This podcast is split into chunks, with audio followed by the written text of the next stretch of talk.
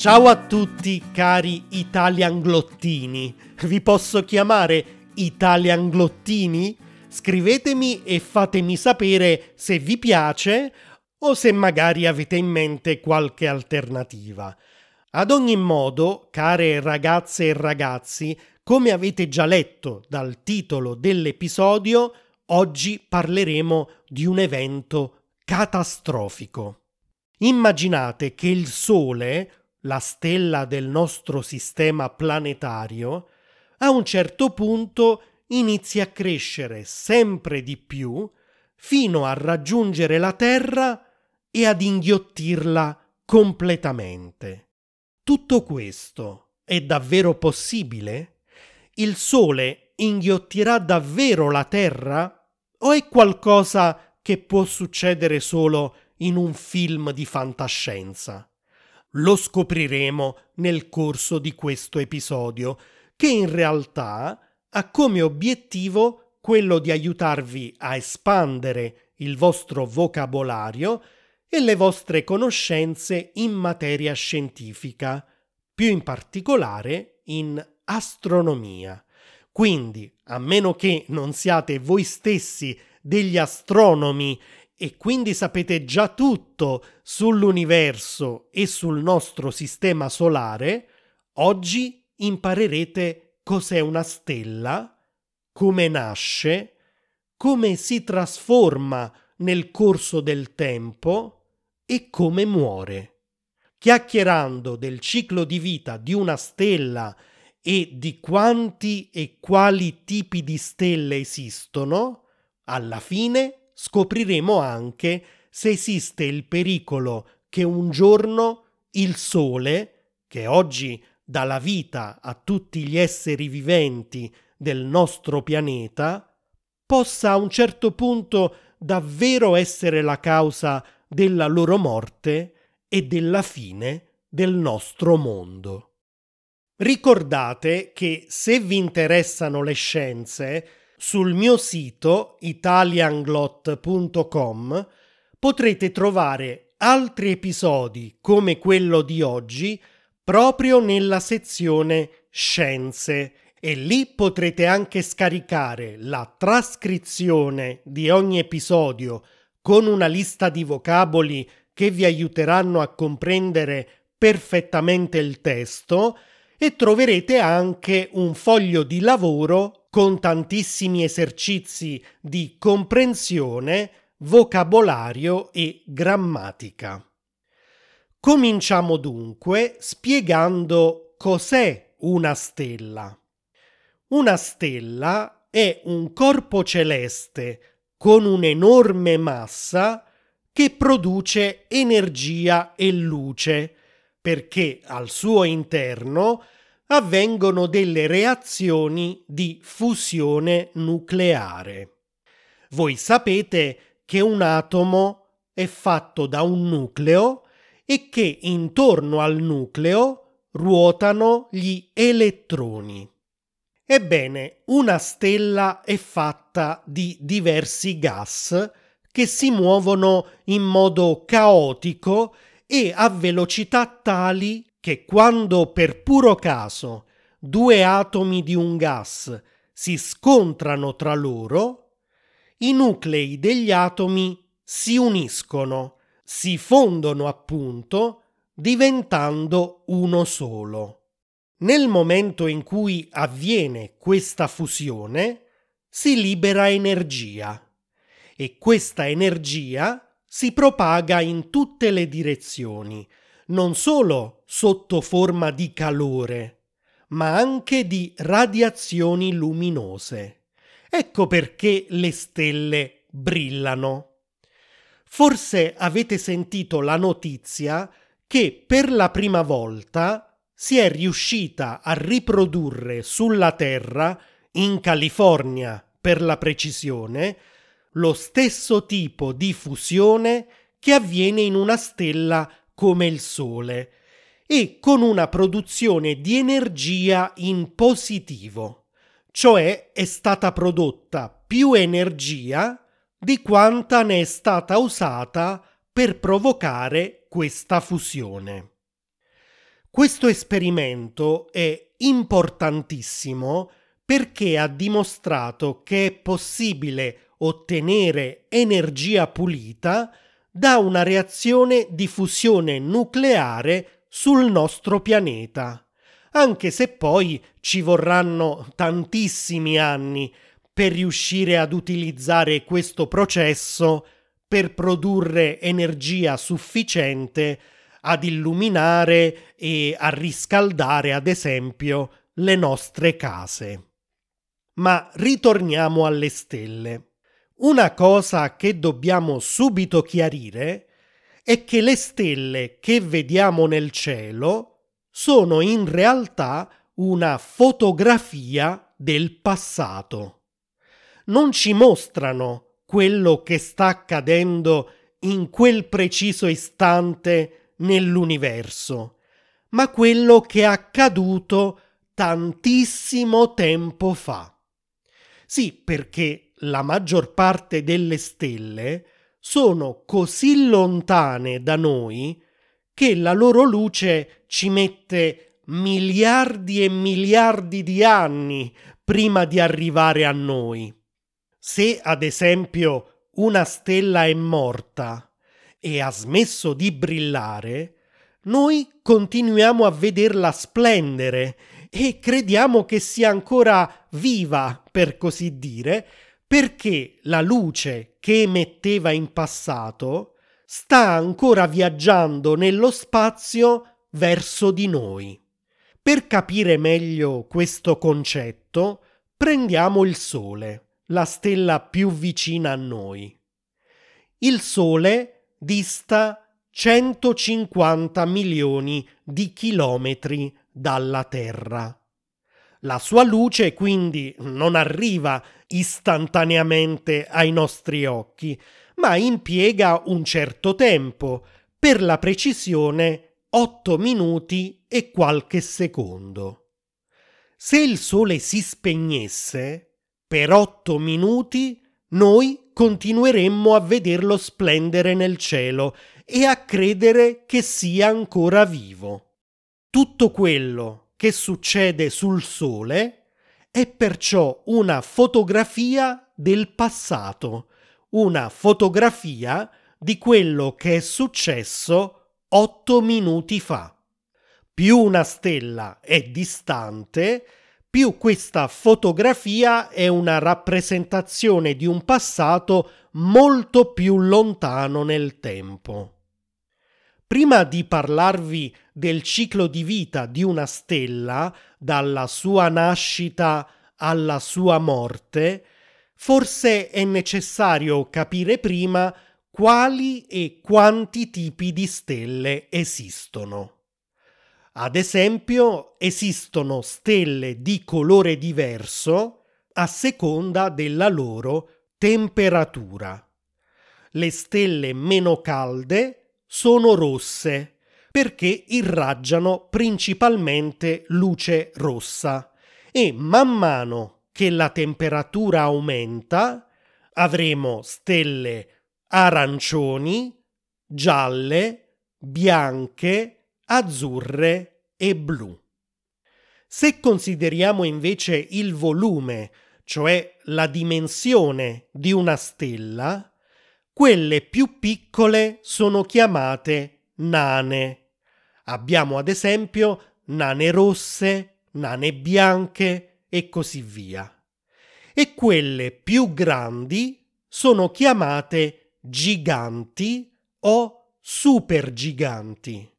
Anche queste classificate come giganti o supergiganti rosse, blu, eccetera le giganti possono essere anche 10, 100 o 1000 volte più grandi del Sole, mentre le nane possono essere grandi come la Terra, se non più piccole. E adesso possiamo passare al ciclo di vita di una stella. Come nasce una stella? L'universo è pieno di cosiddette nebulose. Come dice il nome, Si tratta di una sorta di nebbia, di ammassi simili a nubi fatti di polvere e gas, prevalentemente di idrogeno ed elio, che sono due gas molto leggeri. Per eventi del tutto casuali, in alcuni punti, le nebulose possono diventare più dense e si forma così come un grumo di materia che comincia ad attirare altra materia dalle zone circostanti per via della forza di gravità. Voi sapete che la forza di gravità è una delle forze fondamentali dell'universo, per cui due corpi a una certa distanza tra loro si attirano a vicenda. Chiaramente, se i due corpi hanno una massa diversa, è il corpo che ha massa maggiore ad attirare verso di sé il corpo di massa minore. È per questo motivo che se lanciamo un piatto dalla finestra, questo non comincia a volare nell'aria, ma cade verso il basso. La Terra, che ha una massa enormemente più grande di un piccolo piatto, lo attira verso di sé e lo fa cadere al suolo. Allo stesso modo, il punto più denso all'interno di una nebulosa comincerà ad attirare a sé la materia circostante, continuando così ad aumentare di massa finché l'intera nube non collasserà al centro e darà vita a un corpo denso che si chiama protostella. La protostella in pratica non è ancora una stella vera e propria perché non brilla, ma per effetto della gravità continua a contrarsi e questa contrazione produce calore. La protostella ha dunque una luminosità molto molto bassa. Con il procedere della contrazione, però, la pressione di tutta questa materia nel nucleo centrale della protostella fa aumentare la temperatura così tanto che, superato un certo valore, cominciano le reazioni di fusione nucleare di cui vi ho parlato all'inizio. Da queste reazioni comincia a prodursi energia che viene irraggiata verso l'esterno sotto forma di calore e di luce e quindi la protostella inizia a splendere e diventa una stella vera e propria. Non solo, l'energia e il calore che vanno verso l'esterno tendono a far espandere la stella e contrastano così la forza di gravità che invece spinge la materia a collassare verso il centro. Quando queste due forze di espansione da un lato e contrazione dall'altro sono perfettamente bilanciate, si raggiunge uno stato di equilibrio, una fase di stabilità che manterrà in vita la stella per milioni o miliardi di anni a seconda della sua massa. Il nostro Sole, ad esempio, si è formato circa 5 miliardi di anni fa e qualunque stella delle stesse dimensioni del Sole resta in questo stato di stabilità anche 10 miliardi di anni. Per le stelle con una massa più grande del Sole, la fase di stabilità è più breve, mentre per quelle più piccole del Sole è più lunga. Perché? Perché la produzione di energia che contrasta il collasso della stella su se stessa dipende dalla quantità di carburante che mantiene in vita la stella. Il carburante, come abbiamo accennato prima, è inizialmente l'idrogeno. Nella parte centrale della stella sono i nuclei degli atomi di idrogeno che si scontrano tra loro e si fondono, dando vita a degli atomi di elio. Man mano quindi che si verificano queste reazioni di fusione nucleare, l'idrogeno si consuma e si trasforma in elio. Le stelle con una massa più grande tendono a collassare su se stesse più velocemente a causa della grande forza di gravità e questo significa che devono consumare l'idrogeno molto più velocemente se vogliono produrre energia sufficiente a contrastare e a bloccare questa tendenza a collassare. Ecco perché la loro vita è più breve. Ad esempio, una stella 20 volte più grande del Sole resterà stabile per solo un milione di anni. Le stelle più piccole del Sole, invece, possono consumare l'idrogeno più lentamente ed è per questo che una stella che è la metà del Sole può rimanere stabile anche 30 miliardi di anni. E cosa succede quando la stella ha consumato tutto l'idrogeno ed è rimasto solo l'elio? Avendo smesso di produrre energia, che andando verso l'esterno la spinge a espandersi, ricomincia a contrarsi e ancora una volta il suo destino dipende dalla sua massa. Se la stella è più piccola della metà del Sole, la sua contrazione produrrà il riscaldamento del suo nucleo, ma questo non sarà sufficiente a innescare nuove reazioni di fusione tra gli atomi di elio, il quale richiede temperature molto più alte di quelle dell'idrogeno. E allora la stella a un certo punto si spegnerà, smetterà cioè di brillare e morirà diventando una nana bianca. Se invece la stella è più grande della metà del Sole, la sua contrazione provocherà un notevole aumento della temperatura. Abbiamo detto che tutto l'idrogeno nel nucleo si è trasformato in elio, ma intorno al nucleo c'è ancora una nube di idrogeno e quando la temperatura sale notevolmente è capace di far partire delle nuove reazioni di fusione tra gli atomi di idrogeno che si trovano a contatto con il nucleo della stella.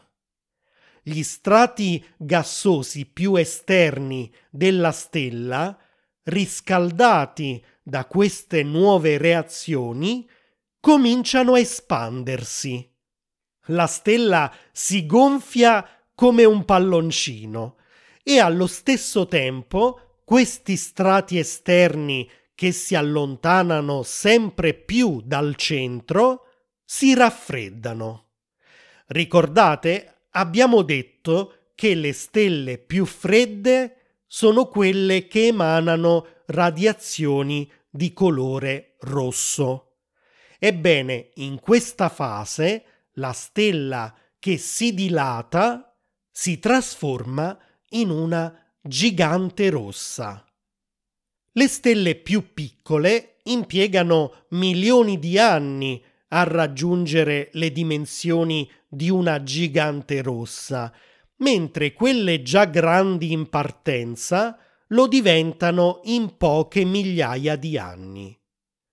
Durante questa trasformazione, la regione centrale, costituita di elio, continua a contrarsi e a riscaldarsi e quando la temperatura arriva a livelli estremi riesce a far partire nuovi tipi di reazioni di fusione nucleare, stavolta non più tra gli atomi di idrogeno, ma tra gli atomi di elio, che si trasformano così in atomi di carbonio, quindi in un elemento ancora più pesante.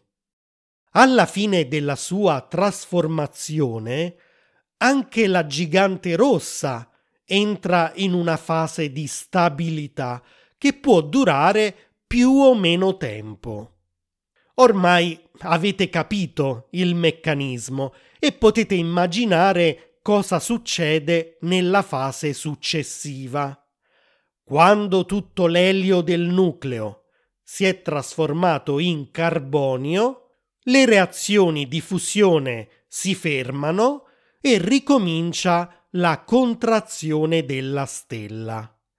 A questo punto, se la gigante rossa ha una massa più piccola del doppio del Sole, anche se le temperature salgono, non riescono ad arrivare a un valore tale da far partire nuove reazioni di fusione nucleare tra gli atomi di carbonio e la stella si spegne e muore.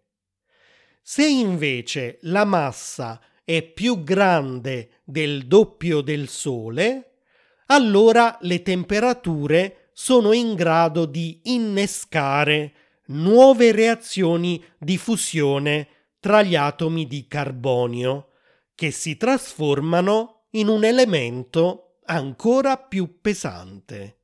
Allora gli strati gassosi esterni si riscaldano, la stella si espande ancora di più e diventa una supergigante rossa. Il ciclo che abbiamo visto continua nelle stelle di grande massa, producendo nel nucleo elementi sempre più pesanti e temperature sempre più alte. Ovviamente c'è un limite a tutto questo e quando al centro della stella si formano atomi di ferro, la stella non sarà più in grado di irradiare energia verso l'esterno e morirà indipendentemente dalla sua massa e dalla sua grandezza. Insomma, tutte le stelle sono destinate prima o poi a morire. Le stelle molto piccole, come abbiamo visto, si trasformano in una nana bianca, ma questo succede anche ad alcune giganti rosse di una certa dimensione. Una nana bianca è in pratica un corpo celeste delle dimensioni della Terra, ma molto denso e molto caldo. Al suo interno non ci sono più reazioni di fusione, ma la temperatura superficiale è molto elevata perché viene disperso il calore residuo. È per questo motivo che ci appare bianca. La nana bianca però è destinata a raffreddarsi lentamente fino a spegnersi del tutto. Le giganti rosse di dimensioni almeno otto volte più grandi del Sole muoiono invece in modo catastrofico, diventando delle supernove. Una supernova esplode in modo violento perché il suo nucleo collassa rapidamente e produce in poco tempo una quantità di calore così grande da far espandere velocemente la parte più esterna della stella. In questa fase la luminosità della stella aumenta anche di un miliardo di volte. Dopodiché, in poche ore, in pochi giorni o al massimo in pochi mesi, la stella muore definitivamente. Pensate che nel momento in cui una supernova esplode, è talmente luminosa che possiamo vederla nel cielo anche durante il giorno. I materiali della parte esterna che restano nello spazio dopo l'esplosione formano una nebulosa luminosa che resta visibile nel cielo anche per centinaia di anni. Il nucleo della supernova, invece, che è collassato rapidamente, è così denso che può dare vita o a una stella a neutroni o a un buco nero. La stella a neutroni si chiama così perché è costituita da neutroni. Come abbiamo detto all'inizio, un atomo è composto da un nucleo con degli elettroni che ruotano attorno a questo nucleo. Gli elettroni sono particelle piccolissime di carica negativa. Il nucleo invece è composto da protoni, che sono particelle di carica positiva, e a volte anche da neutroni, che hanno invece carica neutra, cioè non sono né positivi né negativi. Ebbene, il nucleo di una supernova dopo l'esplosione è un corpo molto piccolo, del diametro di una decina di chilometri, ma molto denso, in cui la forza di gravità è così grande che addirittura gli elettroni riescono a penetrare nel nucleo e a combinarsi con i protoni. Le loro cariche opposte in questo modo si annullano e dalla combinazione di un protone e di un elettrone nasce un neutrone. Le stelle a neutroni hanno una luminosità ancora più piccola di quella delle nane bianche e ruotano su se stesse in modo molto rapido. Quando il nucleo di una supernova ha una densità ancora più grande di quella di una stella a neutroni, allora diventa un buco nero. Nel buco nero la gravità è talmente forte che nulla può sfuggire alla sua attrazione, neanche le radiazioni luminose. Ecco perché è completamente nero, perché perfino la luce resta intrappolata al suo interno. Ma adesso dobbiamo rispondere alla domanda che ci siamo posti all'inizio dell'episodio.